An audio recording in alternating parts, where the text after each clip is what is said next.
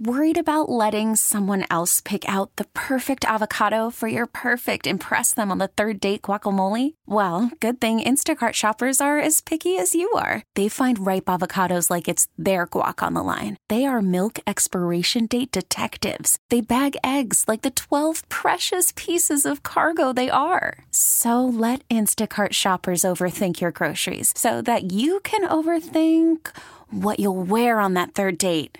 Download the Instacart app to get free delivery on your first three orders while supplies last. Minimum $10 per order, additional term supply.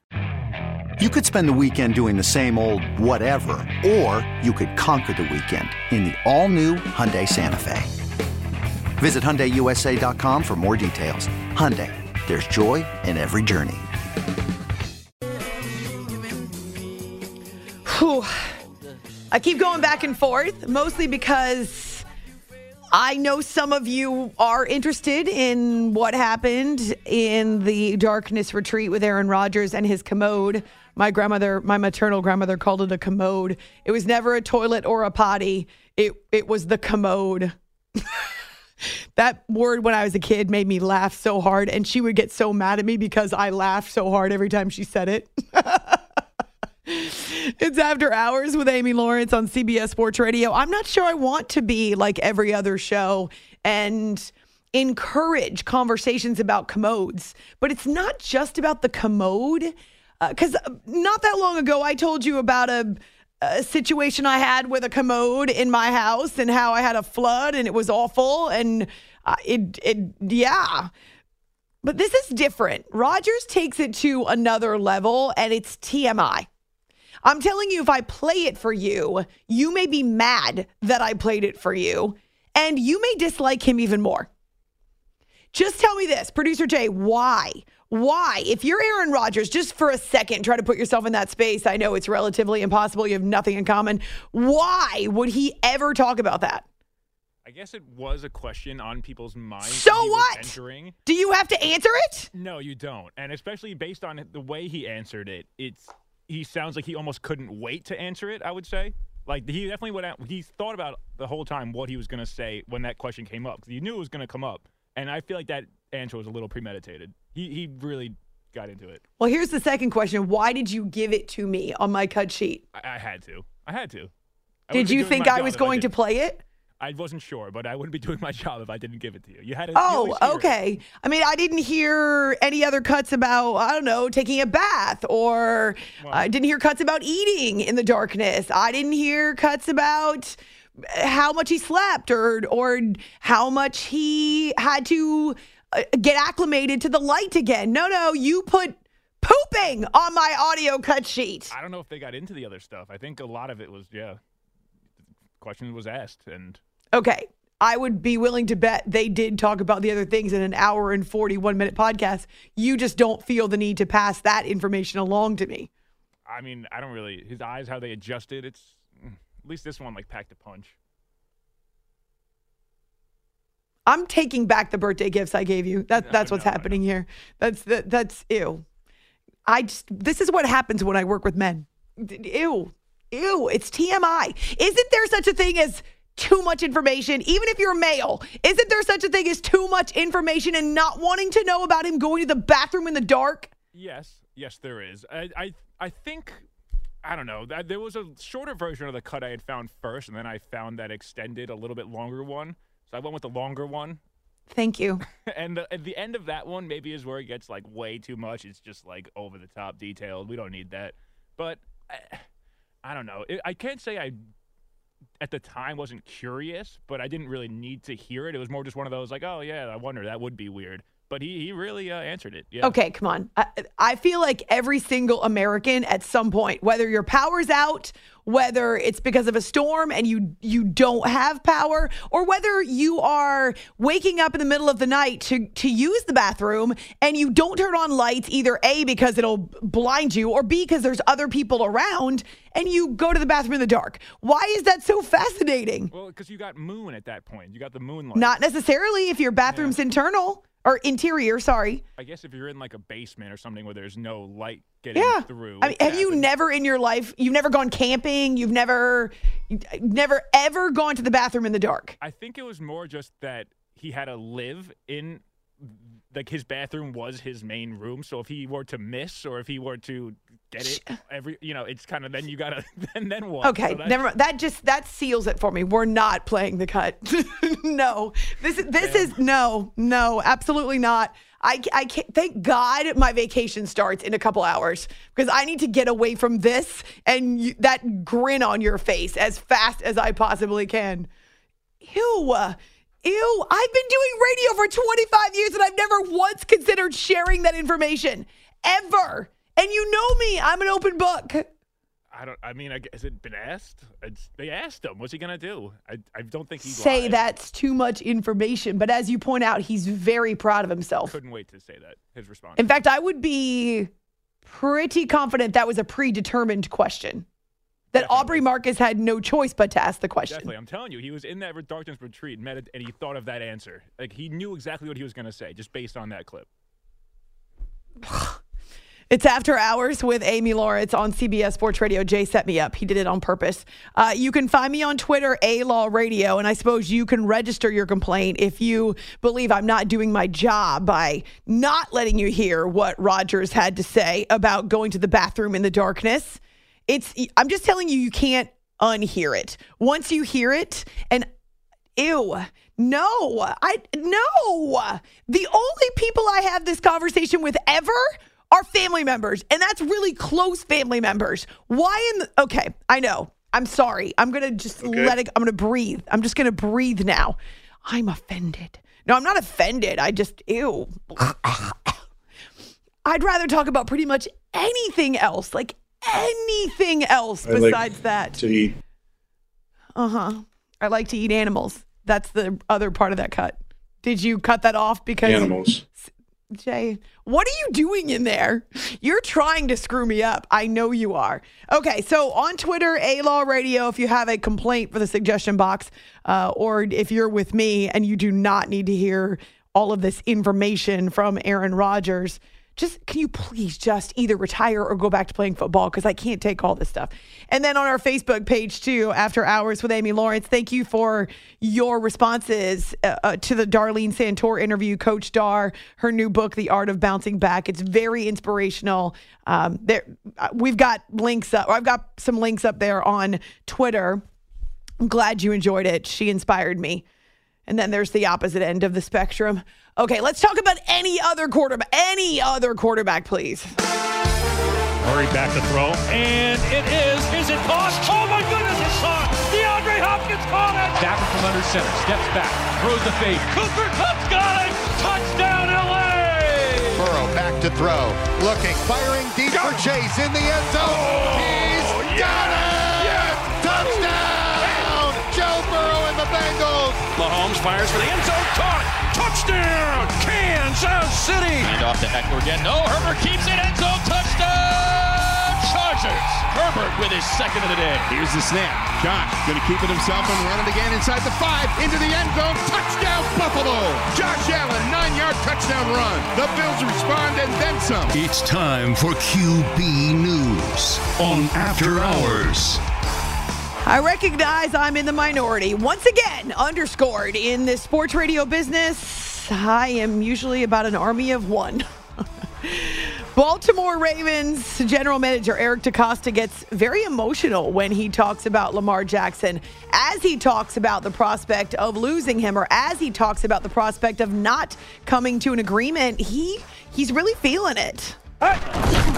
I've seen a lot of deals happen when things look bleak, or I haven't seen deals when I would have thought, oh, it's a slam dunk. It takes two people to do it. It takes communication, it takes respect, it takes appreciation for each other, and it takes an understanding of the greater, you know, the greater good and how this thing is going to fit together. So, I remain positive. I have no reason not to remain positive. We've spoken recently. Um, we've had good dis- re- good meetings recently, um, and so we'll see what happens.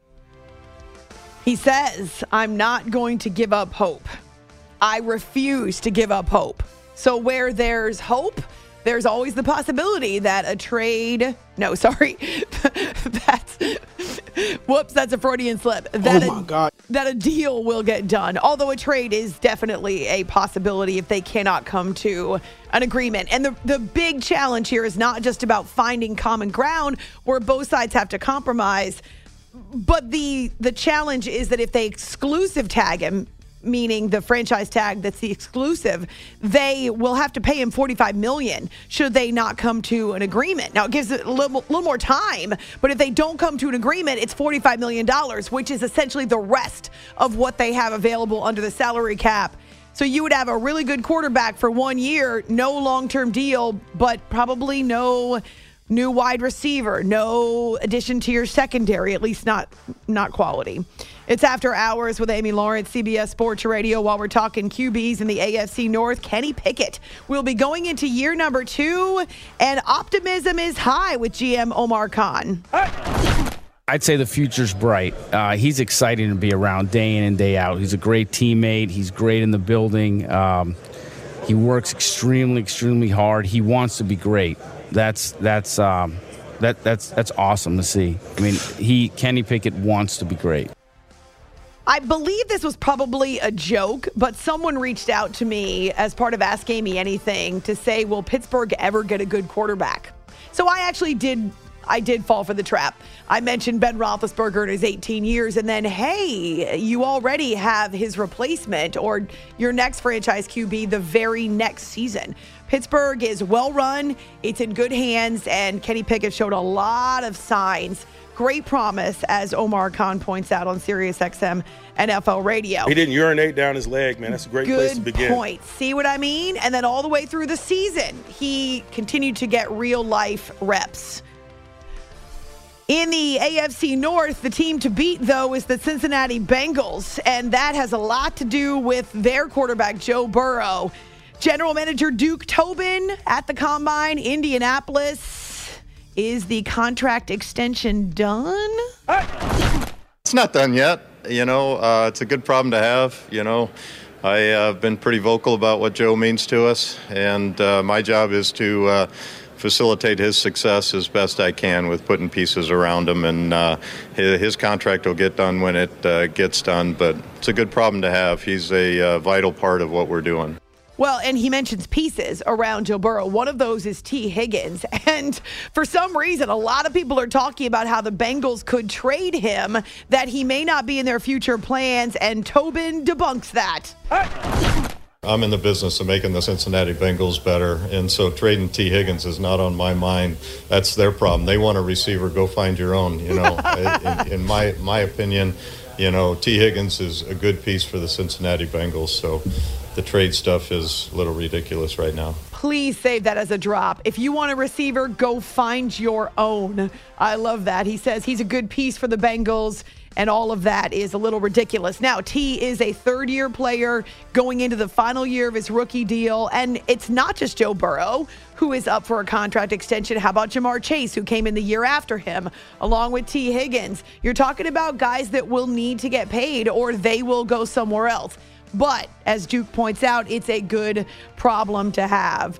And yeah, it all starts with Joe Burrow and what a difference he's made to the franchise since he showed up on the scene. He walked in like the Bengal superstar, you know, and not a lot of people, uh, you know, have the confidence to do that and and the wherewithal to know how to do it. You know, uh, he uh, he came into our situation and uh, and he wanted to be in charge without uh, being overbearing and uh, you know, he, he's just got so much confidence in himself in the right way. Uh, it, it, it's rare that you can have a guy with, with that level of confidence and, uh, and no arrogance. Back to back AFC championship games, of course, the Super Bowl appearance, and yes, they ran into the Chiefs.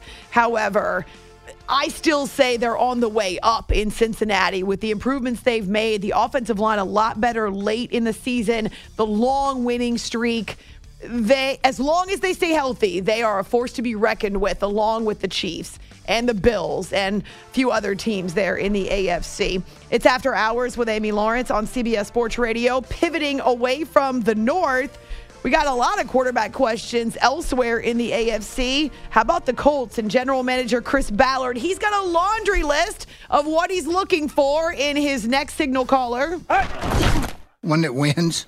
Um, no, I mean, look, you want to you want a guy that's got a fast mind who's who's who's accurate. Like we get caught up in arm strength, but guys that is accurate and then who makes plays when the game's on the line. Um, and they and I know I'm going to get this question, but like I think we're seeing today, they come in all different shapes and sizes. I mean, you look around the league, and and I think you can track this back to seven on seven back in high schools 20, 25 years ago when they started. That more kids that you know you're getting a lot more athletes playing the position. So they're going to come in different shapes, different sizes, some tall, some short, some athletes. Um, the ability to move, navigate the pocket, escape from the pocket, create plays with your feet. I mean, all those are things that we're seeing in our league. Not that we haven't seen them before, but I think it's even become more prevalent. So that's all. That's what he's looking for in a quarterback, one who wins. Uh, certainly, the Colts have been stuck in what's a spiral around their quarterback decisions. There's a lot of talk that they could move up or attempt to move up to that number one spot to draft Bryce Young. Uh, but that pick belongs to the Bears, and the Bears know they could get a bidding war out of this. The, a few teams that desperately want to move up, the Houston Texans are another one in that same division, right? The AFC South. And then in the South, you've got the Tennessee Titans. Certainly seemed like a year ago at this time, even before they drafted Malik Willis. But Ryan Tannehill's days were numbered in Tennessee, and according to their GM, Ran Carthon, that's not the case. Ryan's done a great job. Uh, Ryan, Ryan's won a lot of football games, as you guys know. So he's under contract. I'm excited about moving forward with him. And, you know, I know everybody wants to make a big deal, you know, out of the quarterback position and whether he will or won't be here. But you guys just have to accept the fact that Ryan is under contract, you know, for us. And right now he's a Titan and he will be a Titan. Part of the reason that Carthon is so sure is because Malik Willis didn't look good as a rookie. He struggled as a rookie. And it doesn't mean he won't be a strong quarterback moving forward. It just means he's not ready. So that then precipitates the need for Ryan Tannehill to to be there and to be healthy and to be their starting quarterback. So Carthon, he he squashes any idea that Tannehill is going to be released or that they're they're going to uh, have a different quarterback next season. But they do obviously still need to get Malik Willis ready.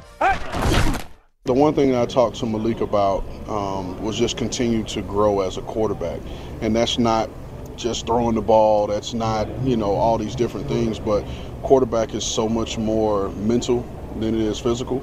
Um, and I think, um, you know, from that standpoint, I just, you know, taught him about being able to lead the locker room, being able to have that presence, and continuing just to, you know, reach out to some of the greats in our game and guys that'll help him. So we've been able to, to connect, and he's reached out to, you know, other quarterbacks in the league to kind of serve as mentors for him, which kind of shows, you know, who he is as a person and where he sees himself and where he wants to go. Ran Carthon, the Tennessee Titans general manager. Again, Malik Willis having a better rookie season probably means they part ways with Tannehill because he's got a large cap hit. It's nearly $37 million, and they don't have that much cap space. Remember, they already released a couple of veterans to make room under the cap. But if they don't have another viable option, they're going to have to keep Tannehill and pay the money. One more, and this comes from the AFC East, where we haven't seen Tua for months. We've heard from him a little bit. He expressed his appreciation for the Dolphins and the medical staff, the coaches allowing him the time and the space to heal. But he's also up for a contract extension. Here's head coach Mike McDaniel.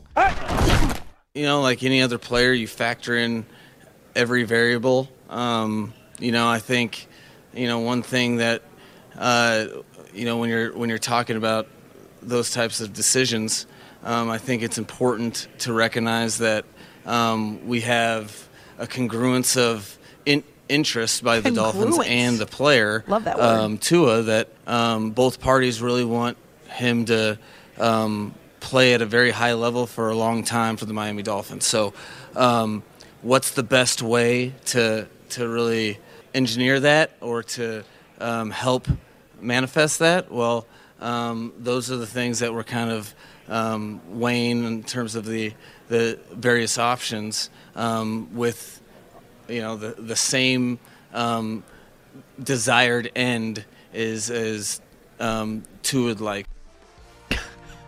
Mike McDaniel at the scouting combine. Uh, he and GM Chris Grier are still deciding whether or not they will pick up the option for Tua's fifth year. This is the fifth year on his rookie deal. They've got until May 1st. Yes, durability is a major factor in that. Um, he's got an option for a $23.2 million salary in 2024, but you need him to be on the field. We've seen how well the Dolphins' offense can operate if Tua's on the field. And I don't think concussions uh, are necessarily a sign of being injury prone. In fact, I hate it when people kind of put those things together. But if you have multiple concussions, especially over the course of a season, then you be, can, according to the science, you can be more prone to them and they can get progressively worse. So it is a concern, uh, though not necessarily about being injury prone. All right, that's your AFC version of QB news. So an Aaron Rodgers free zone for a couple of minutes anyway. Straight ahead, a chance for you to hear part of my conversation with Jayson Stark, the great baseball insider and reporter at spring training. Wonderful intel. And I mean, I'll just say it.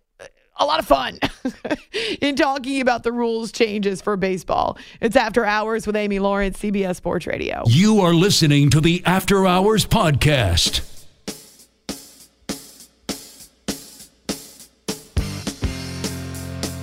Three balls, two strikes, two out, three on, six six in the ninth. And he did he go to his mouth or he took to Oh, he didn't get out. He got out of the box and Okay, picture this. It's Friday afternoon when a thought hits you. I can spend another weekend doing the same old whatever, or I can hop into my all-new Hyundai Santa Fe and hit the road. With available H-Track all-wheel drive and three-row seating, my whole family can head deep into the wild. Conquer the weekend in the all-new Hyundai Santa Fe. Visit HyundaiUSA.com or call 562 for more details. Hyundai, there's joy in every journey. This episode is brought to you by Progressive Insurance. Whether you love true crime or comedy, celebrity interviews or news, you call the shots on what's in your podcast queue. And guess what? Now you can call them on your auto insurance too with the Name Your Price tool from Progressive. It works just the way it sounds. You tell Progressive how much you want to pay for car insurance, and they'll show you coverage options that fit your budget. Get your quote today at progressive.com to join the over 28 million drivers who trust Progressive. Progressive Casualty Insurance Company and Affiliates. Price and coverage match limited by state law. Call from mom. Answer it.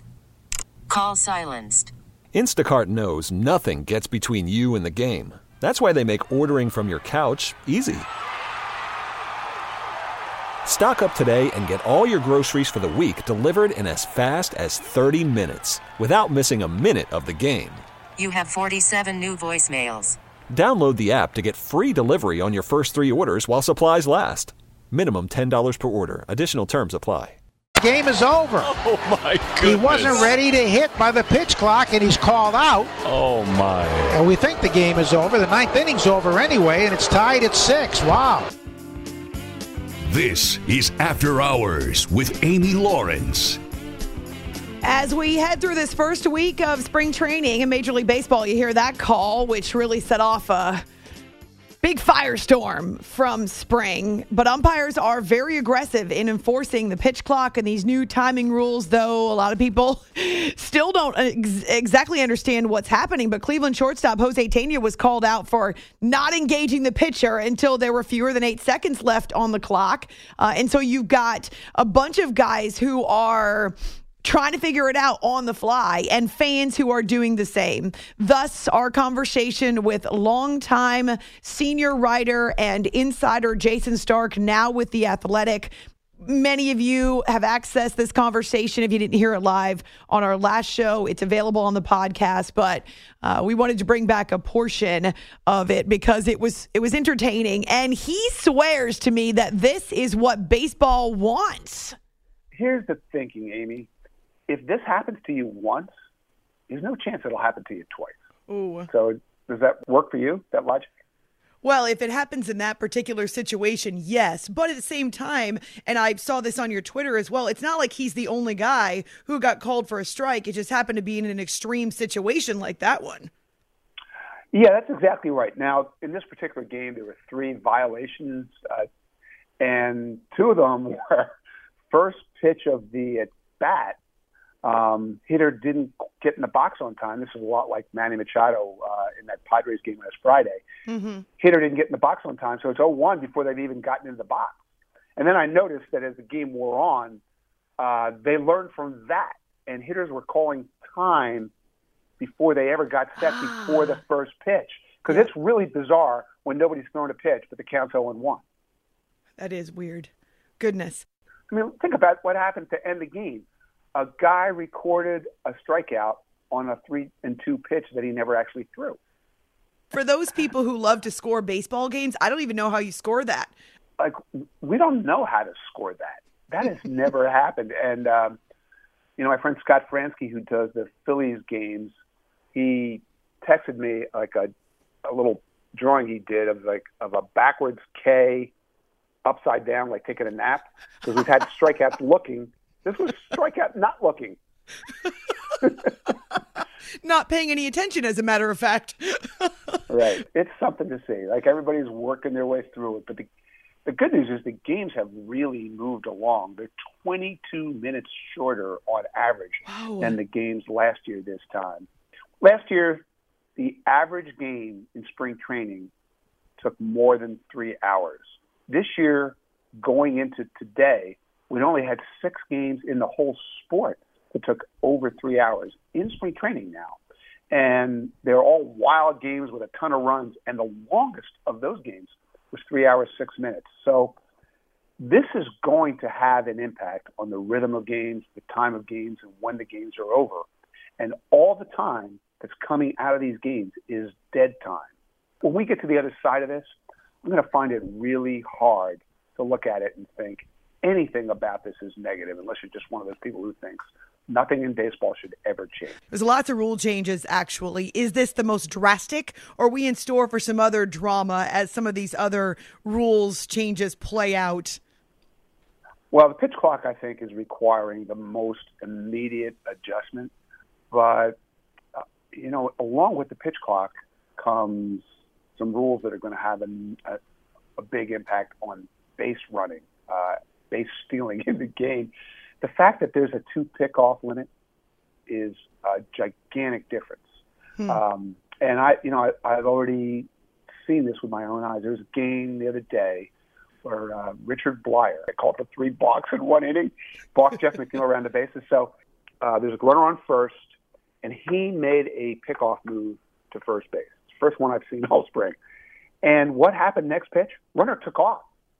And I was talking to him about it afterwards, and you know, like well, everybody thought that when there were two pickoffs and the and the pitcher does can't throw to first anymore unless he gets the guy out, um, that that's when runners would be more aggressive. But that's not how the Braves played it in this game. When they thought they had an opportunity to run, they just took off. They didn't look back. They didn't dance. And I think you're going to see a lot of that. I don't think that you're going to see anybody steal 100 bases like Rickey Henderson, but I think you're going to see a ton of guys steal 20 and 30 and 40. And that's, you know, we had one player in the whole sport steal 40 bases last year, and it's Jon Berti. That's a good trivia question next time you're at the tavern. Uh, this year, I, I mean, there's no way 40 leads the league. 50, 60, maybe 70 will lead the league. And look, you have a lot of great athletes in the game. This is a combination of rules that is going to encourage great athletes to do their great athlete thing. And again, I'm all for that. So, Jason, you're there. You're you're talking to managers and players. Are they in the same mindset as you, where they think this will make the game more entertaining, where they eventually will enjoy the changes? You know, everybody's trying to figure out what they need to do to get through this. Um, one of the big topics with the stolen base stuff that we're just talking about is okay, it's going to promote the running game. If you're on defense, how do you control the running game? And I've seen more teams working on pitch outs this spring than I have in a long time. Wow. Uh, know, Brian Snitker from the Braves was telling me he only called six pitch outs all last year, and a bunch of their minor league affiliates didn't call any to the point where they had some catchers in camp who had never called, caught, or thrown a pickoff before in their life. Um, that's how much the game has changed, and now it has to adjust back. Uh, you're seeing a lot of because the pitcher can't throw over to first more than twice. I'm seeing catchers um, after the pitch throwing behind the runner, throwing over to first. Um, you saw Max Scherzer yesterday, nobody on base. Um, you know, he he was just ripping through the inning at, at uh, Usain Bolt pace, and then as soon as somebody got on base, you saw him get into the set as soon as he could, and then hold the ball until there was a fraction of a second left on the clock to mess with the hitter and the runner. So it, it's it's a it's such a cool new world in hmm. this sport to see guys like Max Scherzer trying to lean into these rules and how can how they can make these rules work for them. And managers are, are trying to figure it out. Front offices are are brainstorming how they're going to do the stuff that they do. Not everybody wants to reveal their hands in spring training. So this is going to be um, stuff that's going to create intrigue right into the season as we see how teams are going to play this. It, it unleashes a whole new level of strategy for all of these rules. Hey, Amy, we haven't even talked about the shift yet. Oh, we did talk about the shift, though. That was actually my favorite part. Jayson read my mind as we were going through uh, some of the various rules and the way the pitch clock is being digested in spring training. That's his number one job is to calculate, to write about, to uh, to figure out how this is going to impact the game moving forward. But if you missed that conversation uh, with Jay, then definitely check it out because we talk shift and then we talk about the Padres going for broke. Um, and, and maybe that will be literally. No, no. And then also Shohei Ohtani, uh, yet another year of Shohei Ohtani, will he or won't he? So it's on our podcast, but I shared the link. In fact, Jayson retweeted the link, which was awesome. Whether you're a diehard or a critic, you definitely want to hear that whole conversation with Jayson going back to that wacky Braves Red Sox ending that started this firestorm uh, last Saturday. So on Twitter, A Law Radio, on our Facebook page, After Hours with Amy Lawrence. Don't have to look far. The link is to the top, to the top of those social media sites and our individual pages. Glad to have you with us. Coming up next, the Alabama men's basketball team battles into overtime. Less about Brandon Miller right now um, than it was last week, though Nate Oats, the head coach, is still talking about a situation um, in a pregame ceremony that offended people, definitely was a cause for raised eyebrows. And if you're talking about coaches, well, Bruce Pearl, you know, sometimes he loses his mind. So there's that. You are listening to the After Hours Podcast.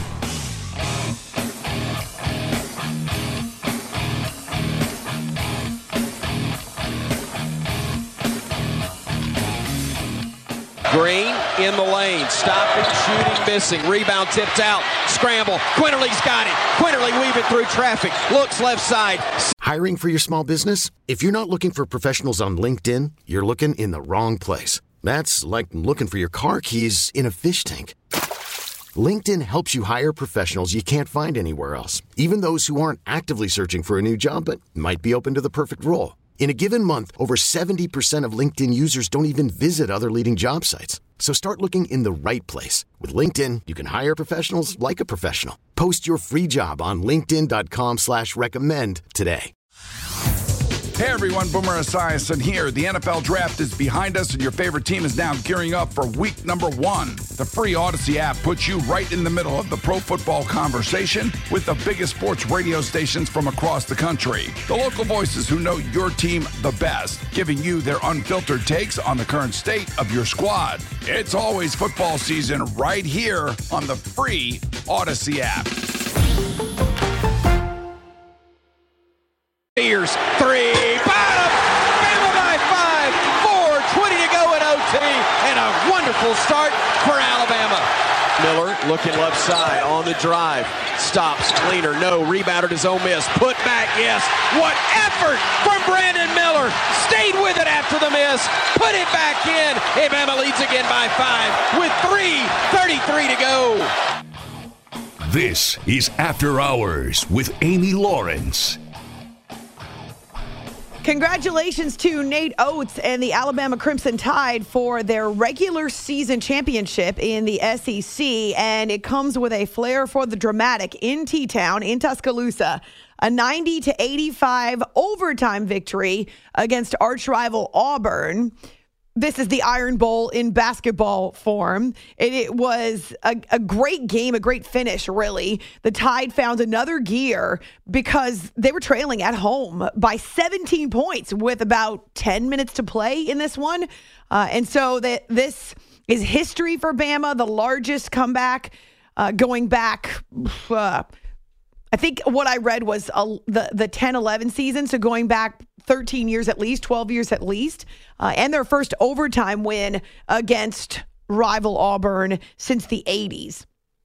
So you had three different Auburn starters foul out, which obviously helps uh, to springboard the comeback, to spark that comeback. Uh, you also had a couple of Alabama players that were ejected for leaving the bench. So this one got chippy and lippy. I mean that that's to be expected during a rivalry game, especially between these two schools.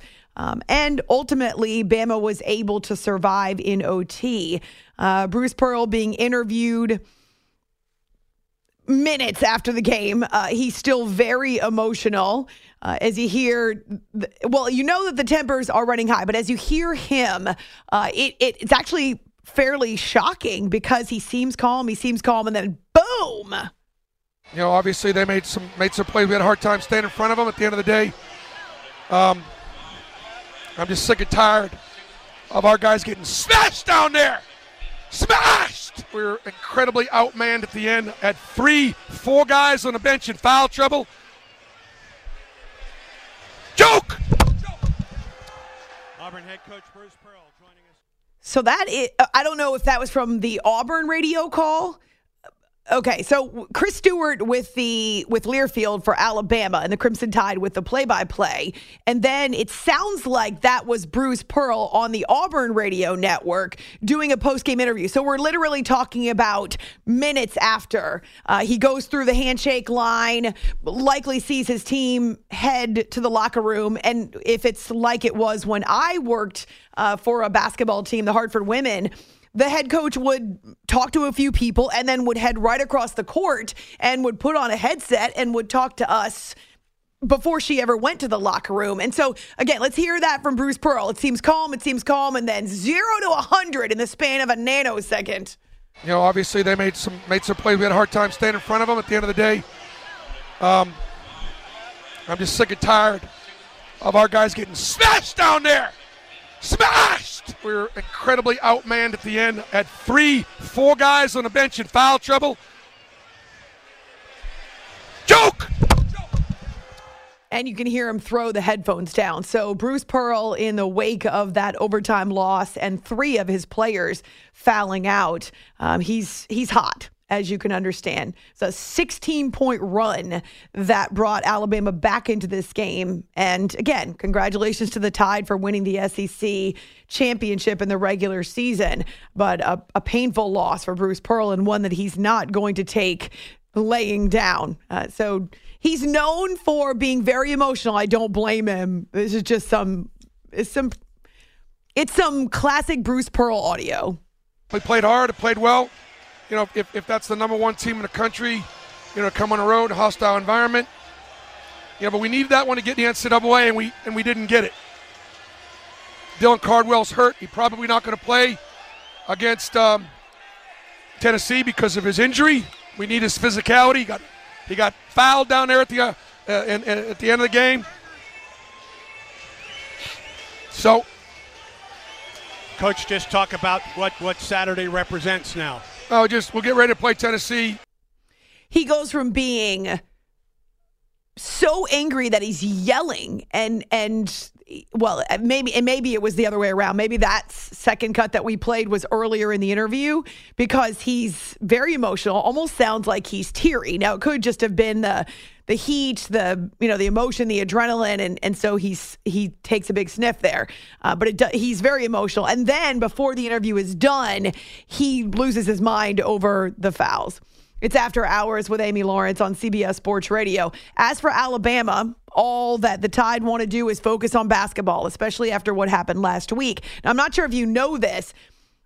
Players are still not speaking to the media. That includes Brandon Miller in the wake of the revelations by the authorities in open court that he is the one who drove the gun to the site where former teammate Darius Miles provided it to a friend of his who ended up shooting and killing a young woman. And this was on the strip in Tuscaloosa uh, going back a few weeks ago. Brandon Miller is still fully cleared and fully available. And as much as I would say the furor has died down nationally, there were a lot of people who were incensed, offended, at the very least, were stunned to see what appeared to be a pat down in the pregame ceremony by a teammate of Miller's when he was introduced. And uh, Nate Oats is still trying to explain what happened. He said he didn't know about it, but now he's taking responsibility. That situation's on me. We addressed as a team. As soon as I brought it up to them, they immediately understood how it could be interpreted, and we all felt awful about it. They, they explained to me that it's like when TSA checks you before you get on a plane. And now Brandon's cleared for takeoff. We, as the adults in the room, should have been more sensitive to how it could have been interpreted. And I, I dropped the ball. That's that's it. I dropped the ball on it. We've addressed it. I can assure you it won't happen again. So that is once again Coach Oats clarifying. It seems as though he's doing a lot of that lately and apologizing. And I know they're college kids how in the world can you not see how that might be interpreted or how that might be construed? And maybe they have been doing it all year. That's what coach indicated. But in the wake of everything that happened, if you're Brandon Miller, I if if I was Brandon Miller, I'm not Brandon. If I was Brandon Miller, I would myself still feel guilty over my role in in this young woman losing her life because I'm the one that brought the gun to the scene. I'm the one that showed up, whether or not I knew the gun was there. And his attorney says Brandon had no idea the gun was in the car. The text message was sent to him while he was en route. I don't know many teenagers that don't check their text messages while they're driving. Either way, at some point, Brandon knew there was a gun in the car, and that's the one that was used to kill a 23 year old mom. So if I'm Brandon, basketball maybe gives me a distraction, but I'm still racked with guilt and and sadness over the role that I played in this woman's life. We've not heard from him. He's not been made available to the media for obvious reasons. Out there playing basketball, it's certainly a distraction. It's what he does well. But how on any planet does that type of a pat down not look as though you're being frisked for a weapon? Tasteless at best and flat out offensive at worst. And Nate Oats said he didn't see it, had no idea that it was going on. But yes, as the adults in the room, quote unquote, that's definitely on him and his coaching staff to to understand how that can be interpreted if the students and the players are not going to. The team is very good on the court. Number two in the country, probably a top seed in the upcoming NCAA tournament. But right now, it's hard to watch them play without thinking about the young woman or thinking about their former player who's now indicted on first degree murder charges. It's After Hours with Amy Lawrence on CBS Sports Radio. You could spend the weekend doing the same old whatever, or you could conquer the weekend in the all-new Hyundai Santa Fe. Visit HyundaiUSA.com for more details. Hyundai, there's joy in every journey. This episode is brought to you by Progressive Insurance. Whether you love true crime or comedy, celebrity interviews or news, you call the shots on what's in your podcast queue. And guess what? Now you can call them on your auto insurance too with the Name Your Price tool from Progressive. It works just the way it sounds. You tell Progressive how much you want to pay for car insurance, and they'll show you coverage options that fit your budget. Get your quote today at progressive.com to join the over 28 million drivers who trust Progressive. Progressive Casualty Insurance Company and Affiliates. Price and coverage match limited by state law. Baseball is in full swing. NBA playoffs are heating up, and your NFL team is gearing up for training camp. Listen to the latest on the teams you love here on the Odyssey app. The biggest sports radio stations in the country, providing unrivaled local coverage of their teams, all in one place. Exclusive interviews with players, coaches, and team executives, streaming live and always available on demand. Stay in the know with your favorite teams right here on the Odyssey app.